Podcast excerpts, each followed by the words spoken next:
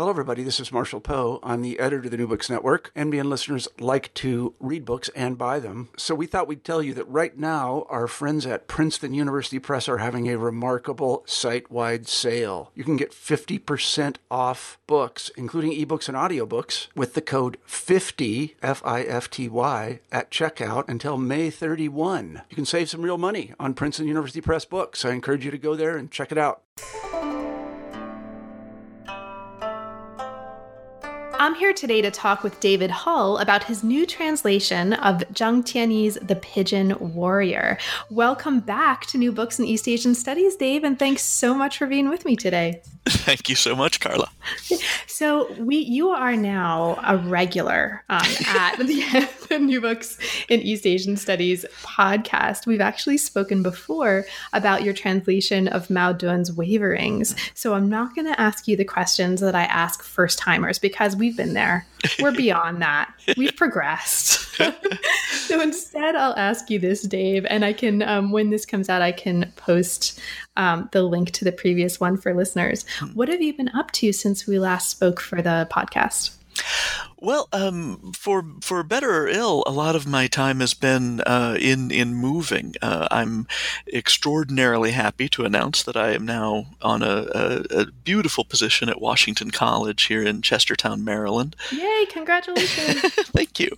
Um, the uh, the downside for productivity is, as you know, moving and getting established and, and rebuilding things takes a little bit of uh, of time. So.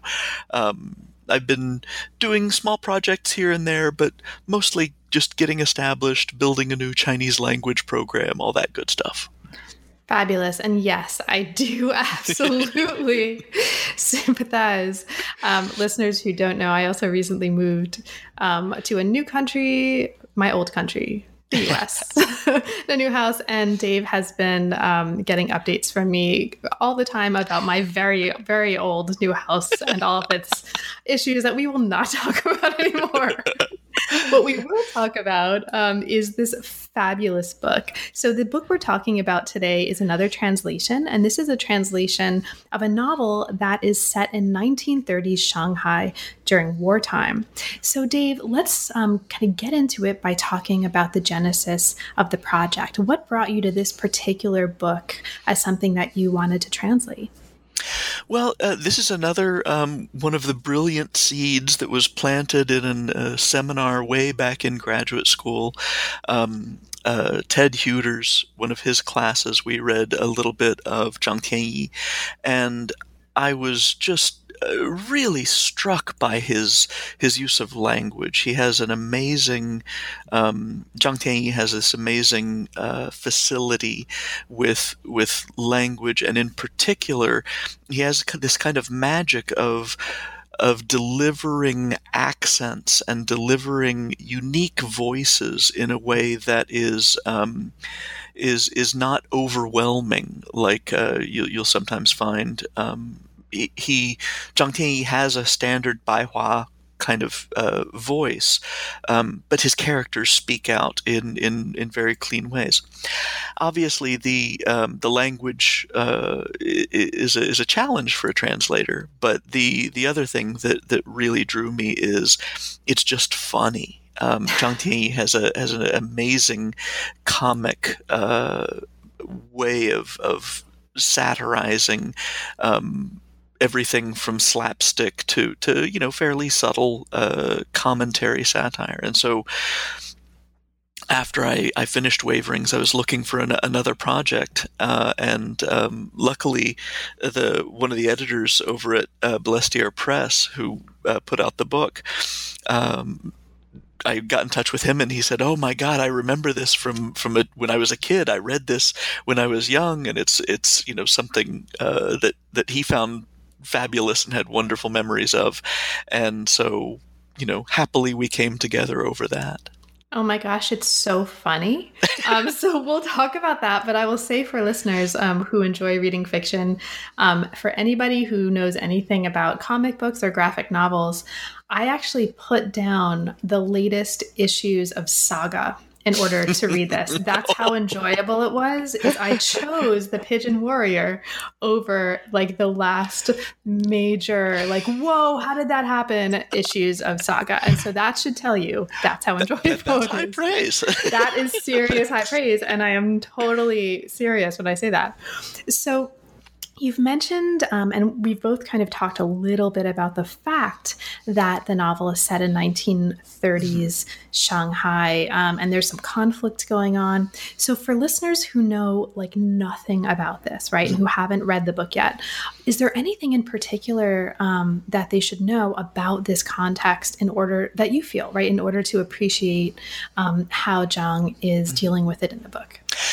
Well, um, if you're starting from zero, the, the, the critical thing for this period is this is the period in between dynastic China and the People's Republic of China. Um, this is, we call this the Republican era, more or less. But the critical uh, context for the, for this for this narrative is that um, the Japanese are invading, and it's and sometimes this is a very critical, bloody uh, part of the narrative, uh, but for a lot of it, it it it's simply a narrative driver. It's it's in the background, and it's um, it's pushing several narrative threads, but it's not.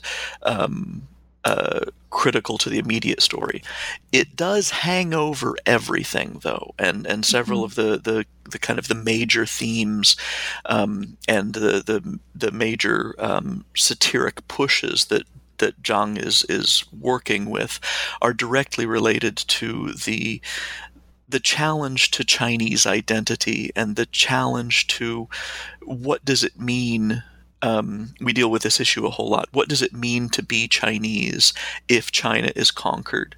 Um, is there a Chinese identity that can move forward? And of course, a lot of other authors of the of the time are dealing with issues of um, concern.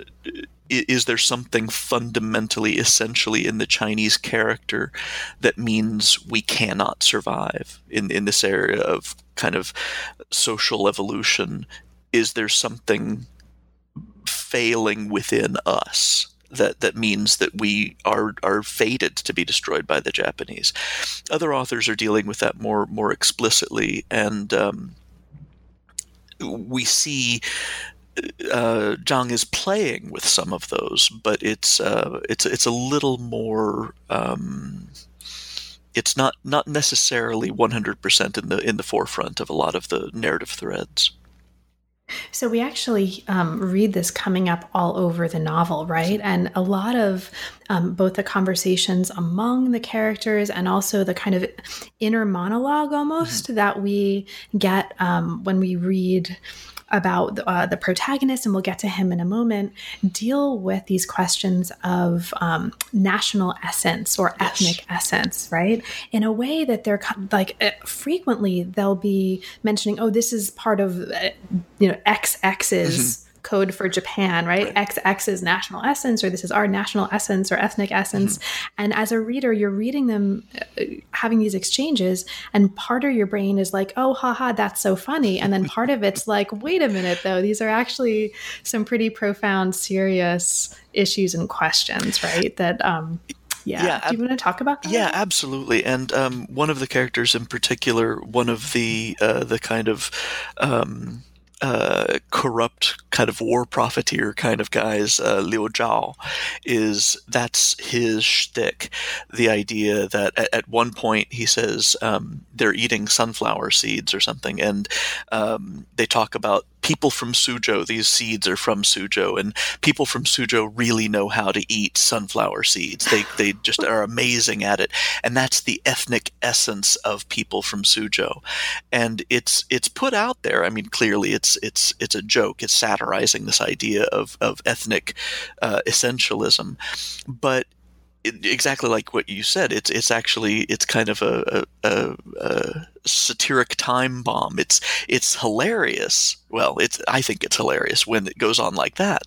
But then later on, when it says, "Oh yes, the the ethnic essence of the Japanese people is you know to to divide or to be divisive or things like that," and that's something much more like you might hear a human say, an actual mm-hmm. uh, person in this world. And so it's um, in in some places the the novel seems fairly. Uh, quickly put together, not quite slapdash, but there are points like this when you see that that Zhang is very carefully building his his satiric punches, kind of drawing you into something that seems ludicrous, and then and then kind of uh, bringing it back in a very um, uh, a more a more powerful way. The um, obviously, as as you mentioned, this is tied to the idea of whether or not Chinese people can survive, whether, regardless of whether the Chinese nation can survive, whether the the Chinese, uh, the whatever it is that a Chinese is can uh, mm-hmm. continue.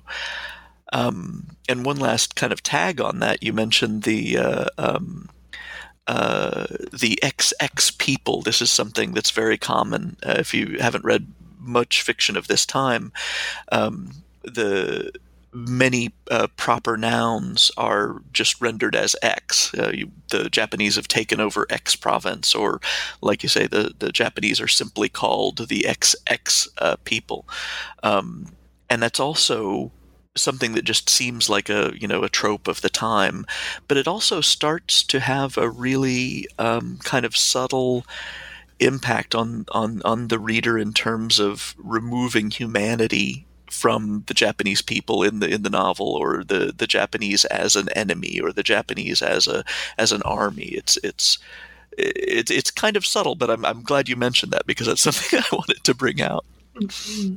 And actually, and and um, this might come up later on when we talk about some of the other characters, but this thread of a kind of satirical dehumanization that actually has a more um, pr- a pretty profound point behind it, I think, is something that comes up over and over again. And we'll see that um, in at least a couple of the characters we talk about, I think. But let's talk a little bit about this figure, Zhang, right? Um, he's the author, um, but in the book, and let's, and this also gives us a chance to really get into the um, flesh of the book now. Um, we are introduced to, to Zhang Tianyi in the preface. So the novel is organized into a preface and 14 chapters for listeners who haven't yet had a chance to become readers. And the preface, dated to 1936, opens in the most charming way. Here is the beginning of the preface, right? It says, big boys, the story in this little book is told for you. So I think it's for big girls too, right? And I'll just say that. Um, but I mean, right from the first thing, oh, okay, yes, I'm a big girl and I like this story too. So the personality of this like author slash narrator figure and what that means, right? We can talk about emerges here and it's really striking and it's actually like a really awesome voice and voicing. So can you talk a little bit, Dave, about about what's happening here in the preface and how you think about this voicing of this like author slash narrator figure in terms of setting the stage for the book and what's to come. Yeah, sure. I'm I'm I'm really glad you you uh, found the preface as as kind of striking as as I did. The the amazing thing he, he's obviously this is let me take a step back. So, a lot of this novel is kind of a Don Quixote esque kind of kind yes. of story. Yes. And and so, as Cervantes was looking at previous uh, kind of adventure tales of, of that sort, um, Zhang is clearly building a false kung fu novel. You know, the, the, the kung fu genre is obviously ancient in China.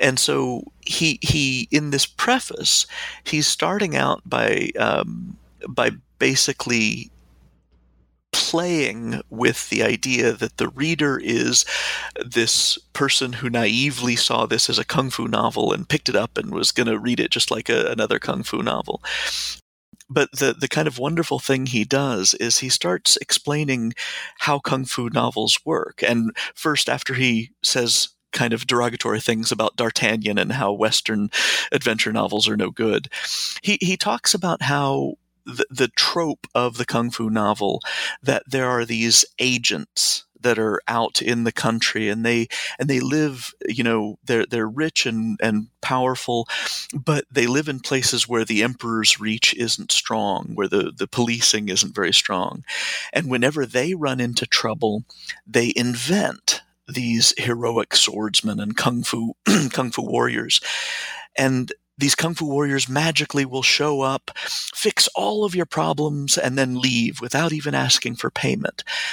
And the the kind of the wonderful thing that he's doing there is he's making the argument that these kung fu novels are specifically built to support the the status quo, the the the the people in positions of power.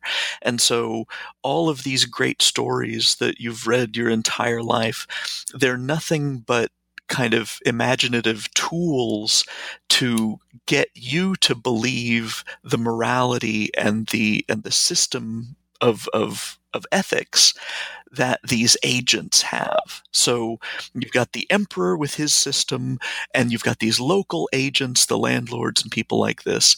And all of these stories that you may love to read are nothing more than tools to kind of reinforce that uh, that social hierarchy.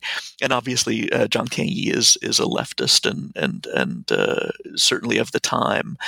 But it's kind of a nice way of threading that argument into what is otherwise a fairly politically um, even handed novel.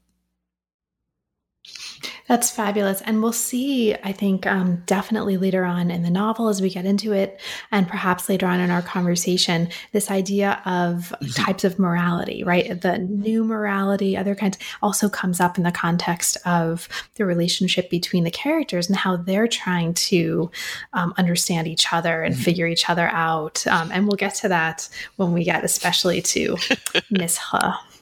Um, and we'll, we'll get there. I'll get there in a minute. But before we get there, let's get to the protagonist. Um, so, in the preface, um, Zhang, this kind of narrator, author voicing that he gives us, he says, This little book might be said to provide a how to guide to becoming a swordsman. okay, so that's supposed to happen ostensibly through this figure that we meet right at the beginning. This is the protagonist, Shi Zhaochang. Um, so he is hilarious. We follow him through the entire book. What do um, what do listeners need to know about this figure right at the beginning? Can you tell us a little bit about what you think is particularly interesting about? sure. Well, I, I, I will say that the the quote that you you mentioned that I, I love so much that this is a book that could teach you how to be a, a swordsman. He follows that up by saying it's equally as useful as those how to be a writer books. which I think is, is, the is the kind of the boom boom kind of uh, punchline of that. Um, but Shi Chang, he is, um, as I mentioned before, he's kind of a Don Quixote figure. He has read far too many kung fu novels, and and bought into the entirety of it. Um, for the narrative's sake, uh, he lived up north uh, in Beijing, and when the uh, the Japanese were were coming in, uh, he's fleeing with his family uh, south to to Shanghai. And his hope is that he will be able to find a, a kung fu master uh, under whom he can study and become this kind of stereotypical uh, kung fu warrior so that he can uh, kick all, kick the Japanese out of China, um, take over basically all of Asia, and then at, at one point he says, um, you know, he wants to beat all of these other countries and, and and conquer all of these countries, and he says, and then the U.S. Well, the United States has kind of been our friend, so I'll I'll let that decision till later whether or not he wants to take over the United States as well.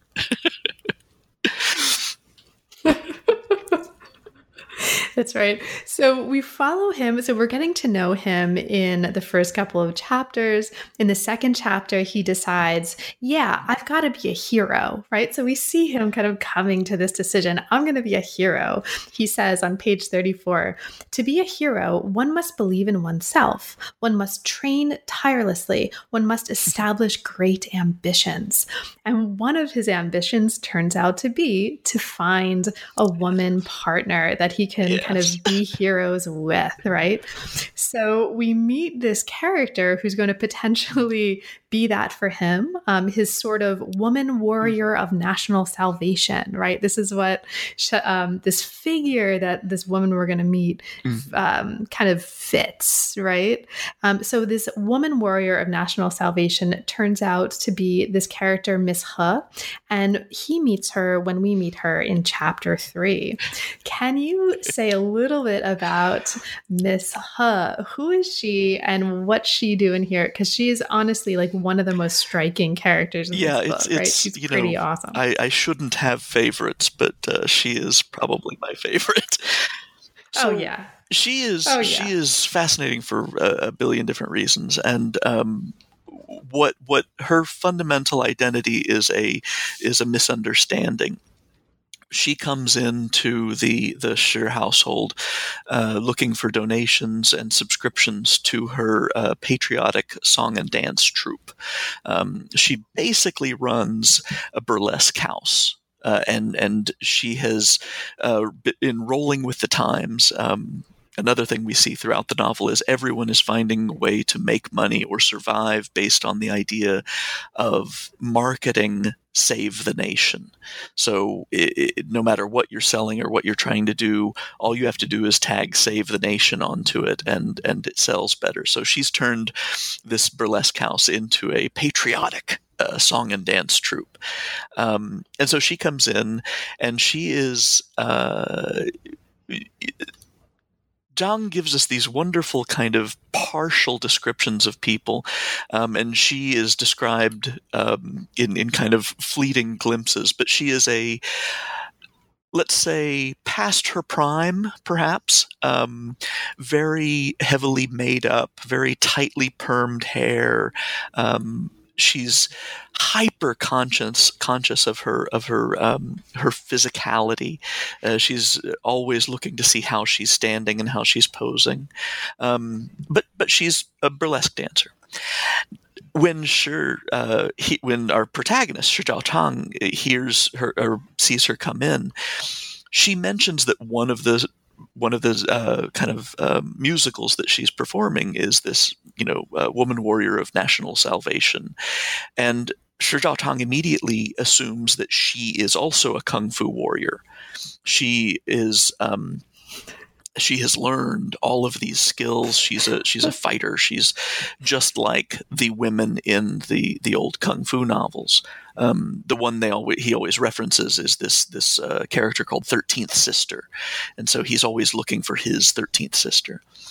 And so the the the the thing that clinches it, the things that he's totally convinced that she's a, a warrior is when she leaves the the house, um, she blows him a kiss and he's terrified because he thinks this is some kind of secret uh, blade spitting technique, that this is some kind of an attack.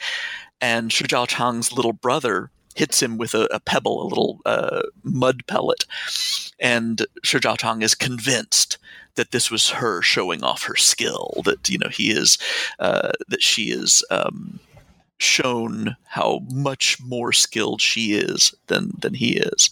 Uh, so he falls in love slash lust but also it's a, this ideological thing. He he knows he needs uh, this this partner um, to help subdue the demons and the devils of the world. Uh, and all she's interested in is, you know, getting money for ticket sales, and also she's what might charitably be called a taxi dancer. Um, she uh, she gets paid by the kiss, let's say. mm-hmm. That's right. And she's um and so just a couple of things um that are just came up in what you said that are just um that I just have to comment mm. on. So first of all, this little brother, um the little brother figure, he's a total jerk, right? He's this little obnoxious awful little boy who's not so little um but he's like the big hope of the family, right? Because they went to a fortune teller at some point apparently who said he's going to be like mm-hmm. head of um, um, some unit or some kind of commander by the time he's 16. So everyone's like walking on eggshells around him. Meanwhile, he's like punching people and hitting people and like, yes, mm-hmm. throwing mm-hmm. a little like mud clot at um, his brother and eventually, as we'll see in a minute, mm-hmm. at this um, Miss He, right? So he's a total jerk, but like it's so great whenever mm. he comes up in the story because it's so funny to read about what a jerk well, he is. Let me break in there though, because um, there's, there's a, so, a, another wonderful thing that's going on there that, and maybe this is where you're going, but this is the the faith that the entire family has, well, except for Shi Chang, the faith that they have in him because this fortune teller has said he's going to be a division commander, is crippling this child they they they have faith that he's going to right. be an army commander and do all of this so we've got to we've got to you know walk on eggshells like you say.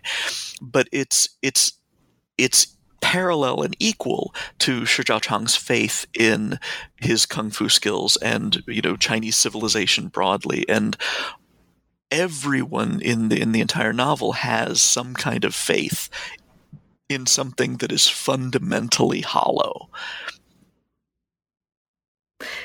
Yes, yes. And also, everyone in the novel is not necessarily entirely yeah. good or entirely bad, right? And so, this is exactly where I wanted to go. I mean, so you've already, I think, really, really um, nicely brought up how that plays out in terms of the little brother, but mm-hmm. even in terms of Miss He, right?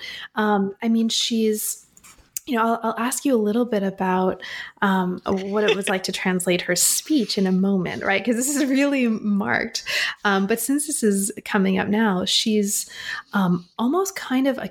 You read her, and it's easy for I guess at least for me as a reader to kind of read her as sort of a caricature until right um, you get to this point on mm-hmm. page 147 and 148 and I just want to like read this yes really, please. really I know what you're going for. this is okay? I'm glad I'm glad you're going this direction. That's what I was you know what I'm going for right? This okay Okay, awesome. Because yeah. this like broke my heart, right? Okay, so she's really lighthearted up to this point. She's got these speech patterns we'll talk about that are um, kind of funny. Um, she's marked as, as this sort of ridiculous figure. And then um, the little brother throws this sardine can that's still got like fish oil at her face, right?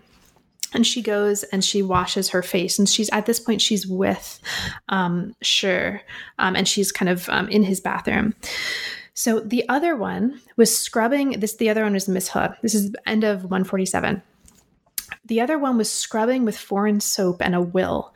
Now we can see her original appearance a color like shijiawu, similar to a rotten Buddha hand fruit, in some areas greenish. Wrinkles popped up like a dried out orange peel, lips blackened, spots large and small covered her face. There were no eyebrows. Every day when she washed her face, she was a little uncomfortable. Old La, like a sick person La, like a dead person, like a dead person La. Have to put on rouge, add some eyebrows, and keep up appearances La. She felt that she was nearly dead. But every week she had to go to the stores and buy all these things to build herself into something like a young, vivacious girl. And it goes on. This was such a moving part of um, so, Dave, I'll just kind of throw the ball over to you. Can you talk a little so, bit about this character, this moment, and, well, and what the, it's like to the, translate her? Like I say, I'm super, I'm very happy you went to that quote because I think that is one of the things that Zhang Tianyi, and he's uneven, the, the author is uneven about this in, in some ways, but he has an incredible humane touch in in in places that that you wouldn't expect. And i think that's the best example in in this book because again she is this comic you know she's like uh, great gatsby on acid. She's she's a flapper character. And then the time frame is is about right for flappers. So that's kind of a nice uh, frame for her. But she is brought down so human in in in that point that it it is kind of uh, kind of heartbreaking. There's another example when one of the other one of the con men who are trying to con uh, Shi Chang out of his uh, out of his money. Um, he realizes that he's going to have money soon, and he has this moment where he thinks that he might rebuild this temple.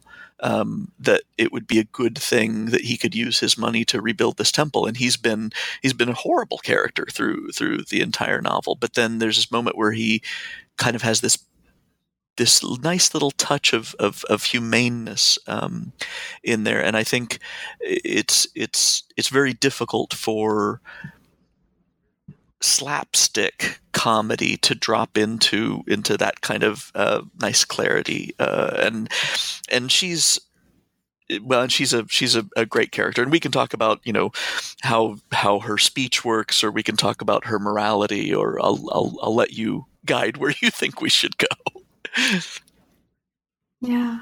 Yeah. Well, so one of the, um, uh, let's talk about both of them. Um, yeah. Let's talk about the speech first, um, just in terms of a translator, right? So listeners may have heard me when I just was reading that mm-hmm. say, you know, something, something la, something, something la.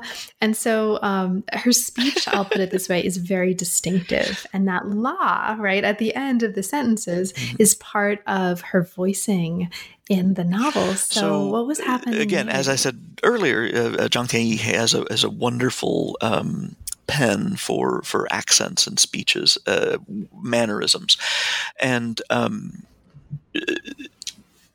Miss He is supposed to be kind of the perfect melding of the modern for Chinese people in Shanghai. And so she is presented as a Shanghainese person, but that doesn't mean that she's necessarily from Shanghai because Shang- nobody's from Shanghai, right? Everybody comes to Shanghai. It's like it's like New York, mm-hmm. um, and so she has this la. And, and many other uh, affectations that I didn't translate. Um, in fact, there was one other in the in the quote you mentioned. She says, "It's like I'm it's like I'm dead," it's like I'm dead, and she she right. the, the, the characters are are phonetically uh, off. But if you kind of read it out loud, you can kind of see where she's going in the original. And so not not to get into too much of the technicality of it, what what I what I wanted to push with her is that she is fundamentally of a different class, of a different place of a different time than than anybody else in in the novel. And i did kind of go with a um, with kind of a flapper, kind of a uh, a mod girl kind of uh, voice for her, but it's important that in every conversation that people have with her, um, there's a a slight disjointedness. You can tell the other characters can't really understand her completely, um, but yet the English has to be clear enough for the readers to understand. She has another affectation that I that I Oh, and, and with the la, I was actually the text helps out because there's one point in the text where another where I think it's Shi Chang actually says, "Why does she keep saying la all the time? Is that Shanghainese? Is that is that another language?" And the character he asks says, "I don't know." I don't know what it is either. So you're kind of drawn in. You're just as confused as the as the characters in the story are. She has another affectation, um, which is kind of more uh, to the modernism and kind of globalized, internationalized point. Um, there obviously is a word in Chinese for Mister, and uh, one of our characters is called Mister Liu Liu. But for Miss He, she she will say that she will say Xiansheng, but she will also say Misa Tuo and Misa Se as as phonetic loans for for Mister and and Mrs. And again, it's very um, it, it, brings you up short when you're reading it in in in Chinese and in English, and so I wanted to make sure and, and bring that across. And again, the text helps because um, I think uh, near the end there's a a Mister Tuo, and Miss He calls him Mister Tuo. Wait, Dave, I think it, we just lost Oh, you okay. right after I'll you said back. near the. near near the end of the of the novel Yes. there's there's a character called Mr. Tor and uh, Miss He calls him Mr. Tor Tor or Miss Tor Tor yeah and um the the and um, Shi doesn't know what that means, and so he he flubs it whenever he tries to figure out who this Mister Tor is, and um, I think I ended up putting it in English as missed something, like you you missed something, um, and so it it's it, the- the language throughout the the um, the translation, and there's some other things we can talk about, but the language is is seems again kind of slapdash, but it's it's he he John Kennedy does a very careful job of weaving what he thinks is important later on into the into the narrative so that the the the long term jokes that he's planting almost always have a uh, have a, a punchline.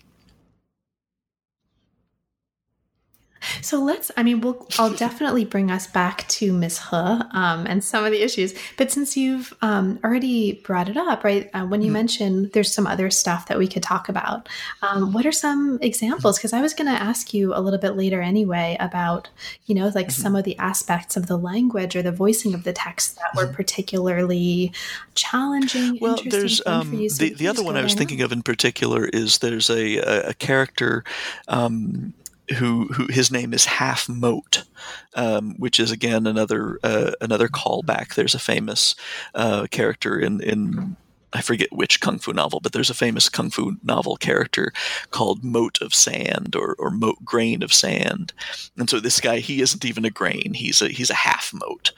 Um, but he comes from um, I think Changsha or somewhere, but and he is a, a very thick accent, and um, again, it's brought up in conversation as being incomprehensible to uh, to Shi Chang, and uh, again, the technical parts of the translation are, are, are interesting, maybe, but I think the the narrative um, pushes is more important here because again this is Shanghai. This is the, the title of the novel, The Pidgin Warrior.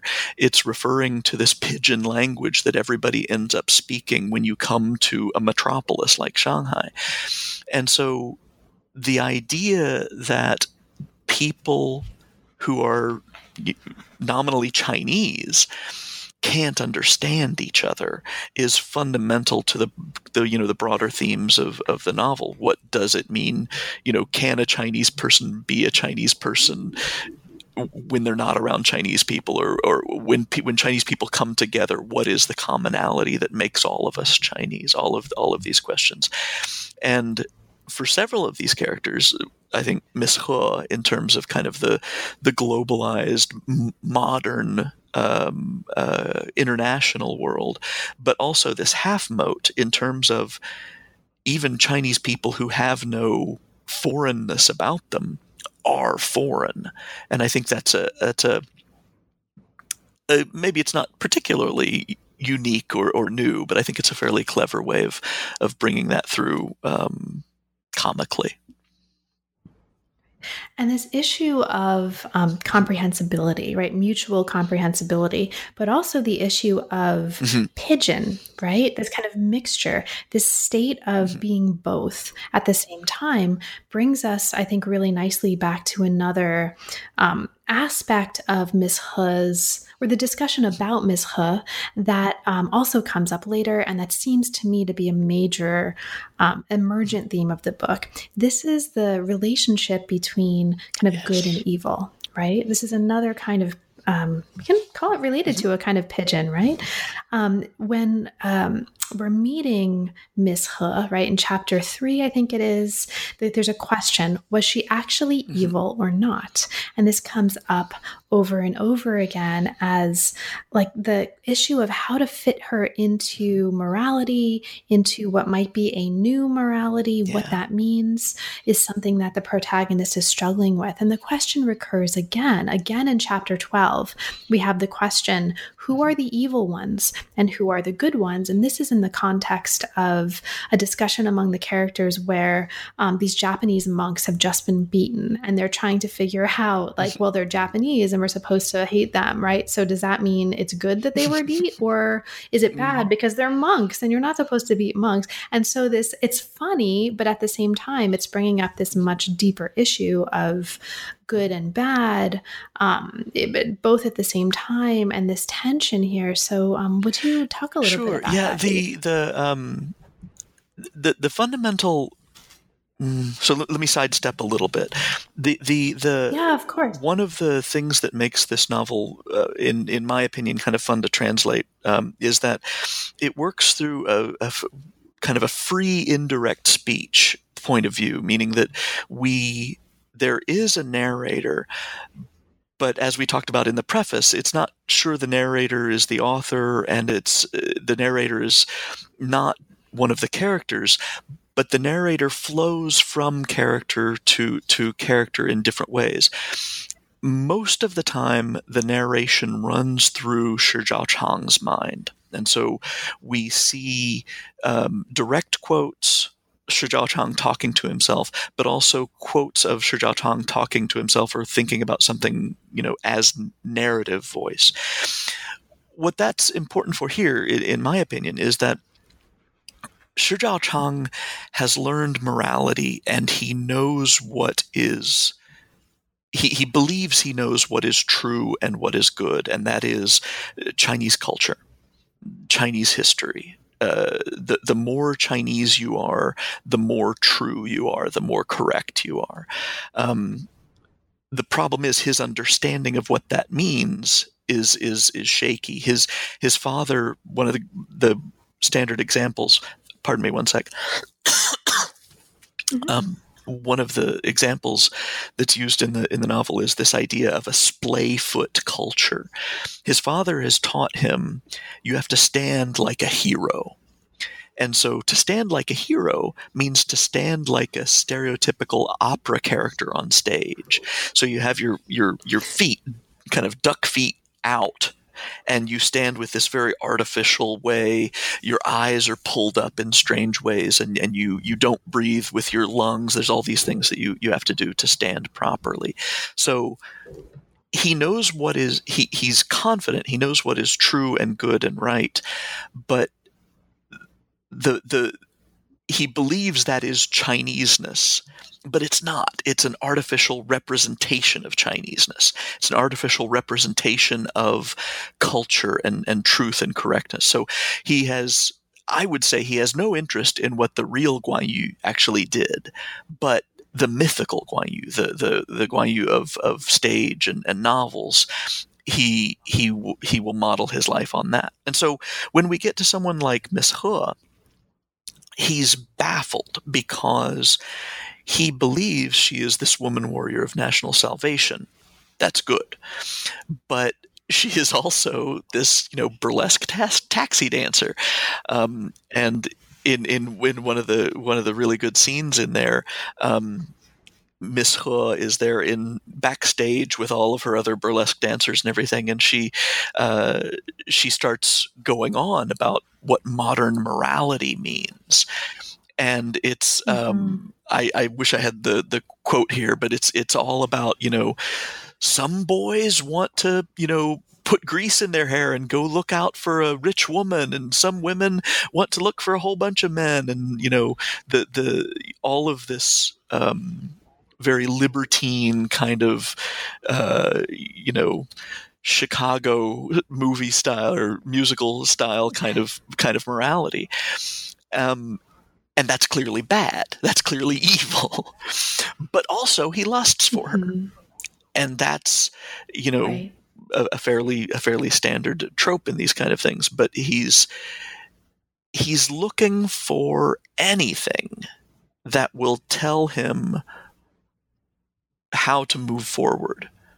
He's looking for a guideline of some kind. And he, and he's like also a dude yeah. who's lonely, you know. And in terms of the humanizing elements of this, it, as he's lusting after her and he's like trying to come up with um, some way to well he's trying to come up with some way to i think reconcile these worries he has about her because because as much as he's worried about this mm-hmm. kind of new morality um, whether this is good or evil should he be okay with this or not he's constantly justifying to himself why things are okay. And you can see this thread of he's lonely. He wants a companion you know? Like he's he's you know he's trying to do what a lot of us do often is he's sort of making these rose colored glasses for himself that he can look through because he really wants to be mm-hmm. with her, you know? And so there's the, at least this is, in, at least yeah. for me as a reader, there's this very sympathetic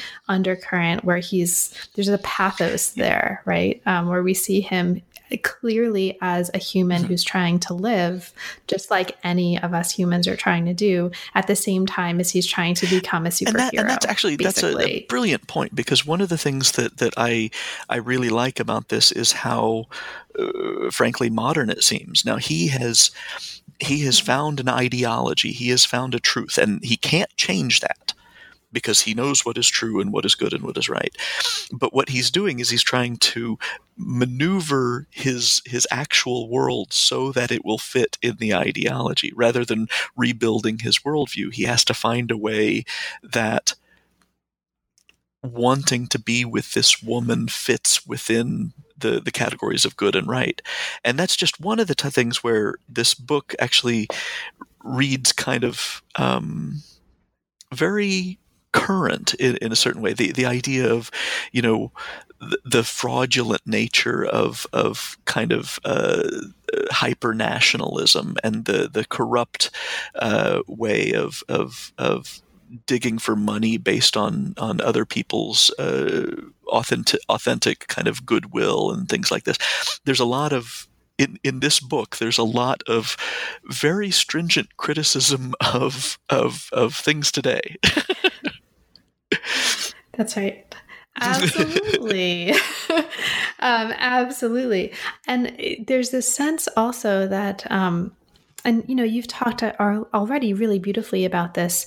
He wants to be a hero, right? And he's trying to be, uh, he's got these models from this idealized past and he's trying to come to terms with what it is in his version of now right to be a hero and so you'll you'll see him um, integrating not just these poses right that he thinks are classic and not just these ideas of a kind of classical essential um, Chinese past or Chinese essence, but you'll also see him looking at the posters on a wall and seeing people who are dressed in mm-hmm. bathing suits. And it, it, it becomes this idea of a stealth suit. So he's like describing the people in this poster on the wall who are in bathing suits. And he's like, I don't really know what's going on there. It mm-hmm. must be a stealth suit. And it becomes this idea of like what a superhero costume is, right? So he's like looking for a stealth suit mm-hmm. so he can really be dressed like a superhero. It's just this wonderful amalgamation um, and this kind of state of mm-hmm. unrest, right? And tumult where he's trying to create an idea of what it is to live now while everything is changing and everything is not, yeah, is absolutely. Unsure. And and the idea uh, just to kind of put a code on that piece of it, one of one of the the other things that he, he he's looking for he's looking at facades to get his understanding of what Chinese culture should be, but his representation of Chinese culture is also very facade based. So he he he wants to be like the hero uh, Guan Yu. Therefore, he's not going to do the things that Guan Yu did. He's going to try to do his best to look like Guan Yu. And so it, it's another one of these kind of layers of the of the satire that um, it, it's it's the presentation and it's the facade. Um, the other the other example that comes to mind is the um, Mr. Liu Liu, who is another one of these kind of uh, upper upper level con men, his his uh, his he, he leads the hunger strike of the elite, I think is the name of the the group, and his his what he says is, "I will not eat." But in Chinese, that's mm. like I'm not going to eat rice, and so when he says I'm not going to mm-hmm. eat, he still eats soup and he eats all of this other anything that doesn't have rice in it he'll eat it but it's still considered a hunger strike because he doesn't eat rice. And so again it's this very legalistic kind of facade of of of nationalistic honor.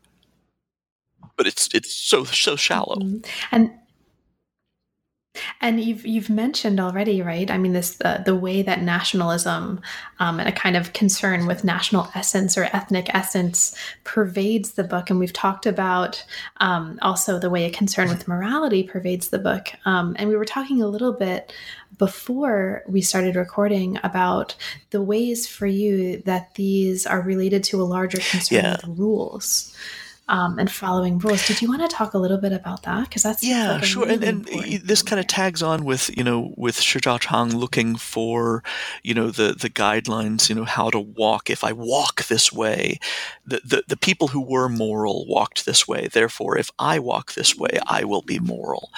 But it's not just with with him obviously. And again going back to our our favorite miss he um there are several times um the one i'm thinking of right now she's she's in Shi Zhao Chang's lap and going to to to kiss him, but according to the rules, she thinks, well, he has to kiss me. I can't kiss him.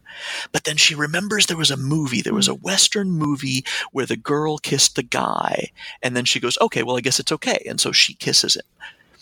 And so it, it's this it's this wonderful passivity, this I this this idea that well, uh, I need to find the the the previous models and and obviously if it happened in a movie then that means it's something that happens. So so so I can I can I can do that. And everyone in, in the entire novel is is looking for these guidelines and I think that that speaks more broadly to the to the kind of where we we started some of this conversation the idea that how do you Chinese? How do you be Chinese in this new world that doesn't look like the China you know?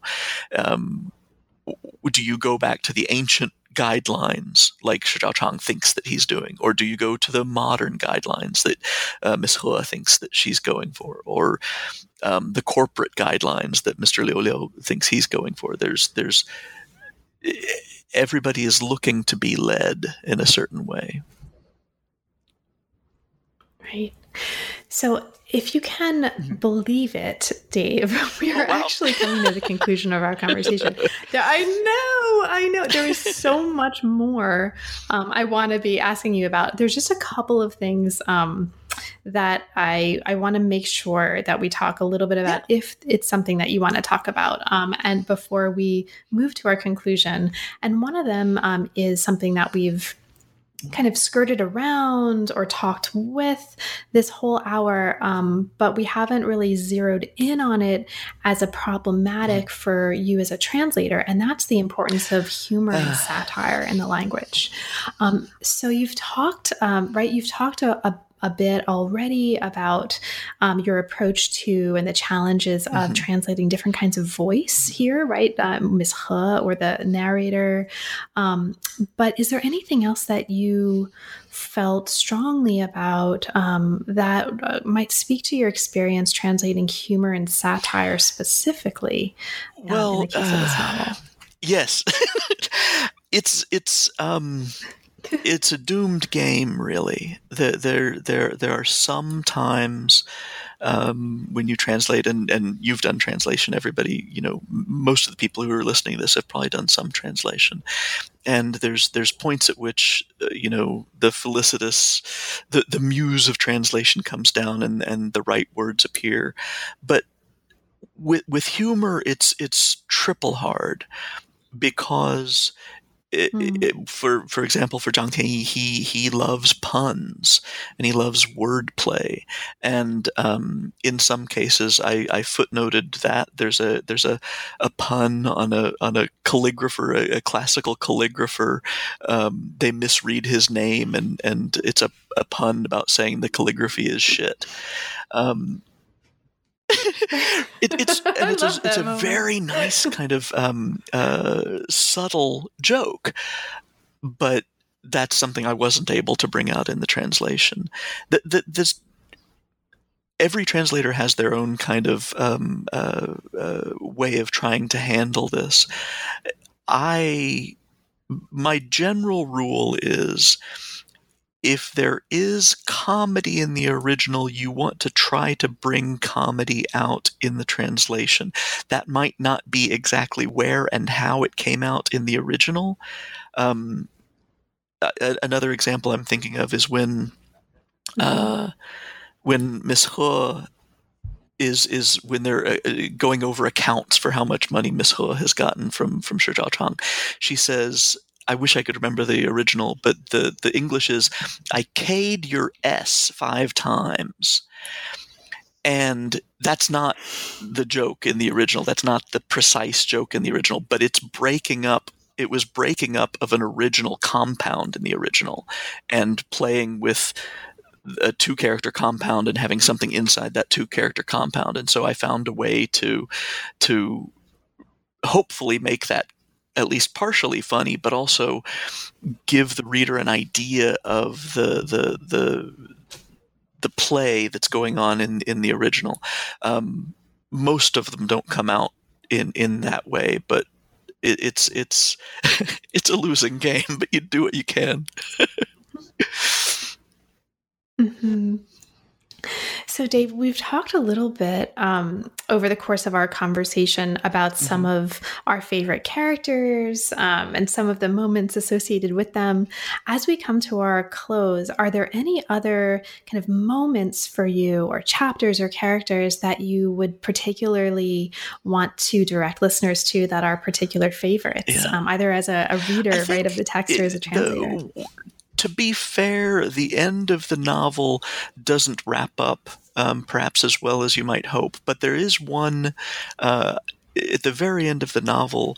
Um, uh, Shi Chang kind of goes into this. He hasn't been sleeping for days, and he goes into kind of this hallucination where he uh, starts killing all these Japanese people, and he, he, he kills the Japanese army all the way into finding the Japanese emperor, and the Japanese emperor has to bow to him, and the supreme ultimate master is kind of this Buddha-like figure floating up on a cloud, and it's it's again talking about making him human it by showing his most desperate desires and then bring him back to the war-torn streets of Shanghai it's it's again it's one of those clever things where he gives you something that is on its surface ludicrous and, and silly and, and hopefully again kind of funny but then bringing you back.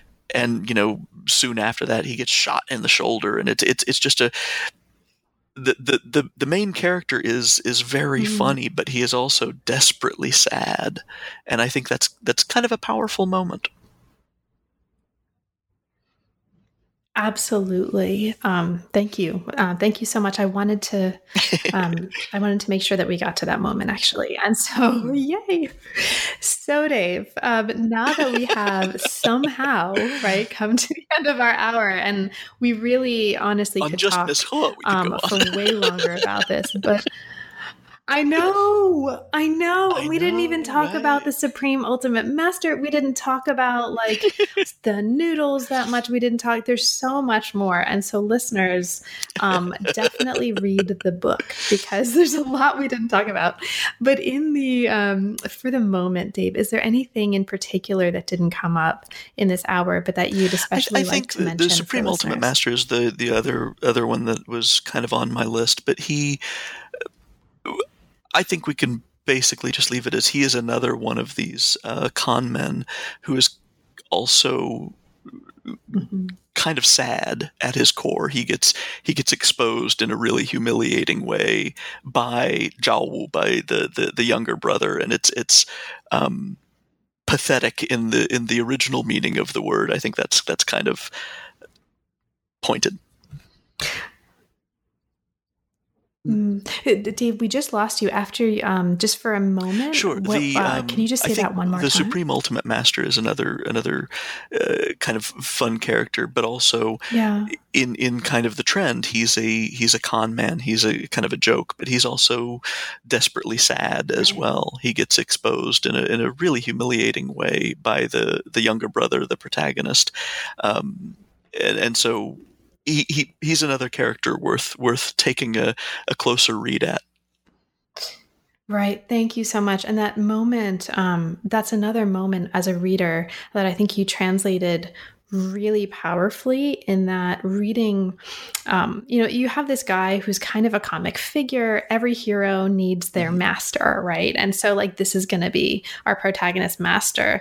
Um, and you see him kind of bumbling along obviously lying but then that moment where they're all eating together and they put him Mhm. on the spot and it's it's something like wow we should be able to Mhm. see you um, flash an aura Yeah. or something right? So do it now. Like show us your superpowers now and just the Mhm. panic that you can feel coming from him and again it's this moment of extreme pathos that you've translated for us and, Well, and and it's and it's even it, it comes from the kids. I mean, Zhao Wu again, this this really kind of horrible younger brother, but also fourth sister, the the youngest daughter, is also just calling him these horrible names, and so it's it's eh, bringing him low in a way that doesn't feel triumphant at all. No, I know. And the sister's calling him these names by basically Yeah. just repeating what the brother's saying. And so you can also see like Yep. the seeds of, you know, you can kind of see the seeds of something um, that potentially has just really profound consequences. Speaking of things that are relevant Mm. right? to us, Everyone's right looking for rules. Um, exactly. So, Dave, now that the book is out, um, and congratulations, it's amazing. I can't wait to teach with it, as is the case for all of your translations that I have. Um, what's next for you? What are you working on now? um, right now I'm um, kind of doing a shift onto uh, a, a little more uh, research-oriented stuff. I'd like to do, um, at the bare minimum, I'd like to do an article on satire in in Zhang Tianyi's novels uh, broadly. Um, I Hmm. think there's room also for a monograph of um, of uh, Republican era satire. There's a lot. I think uh, a lot of the there's a lot of political teleology in, in, in the in the research of the of the time, assuming that everyone has to have a political motive, and there must be, you know, even with Lu Xun, uh, there there has to be, it's politics first. I think there's a lot more to be Mhm. said in that area, and I think it was uh, the I forget the title of his book, but Chris Rea uh, put out a book on humor that I would like to Mhm. I'd like to build on. Um, uh, in satire. awesome. Well, best of best of luck with that, Dave, and thank you so much for taking time away from that and from your settling into your new place um, to talk about this. It's an amazing translation um, and a really powerful and moving much. one. So, thank you very much.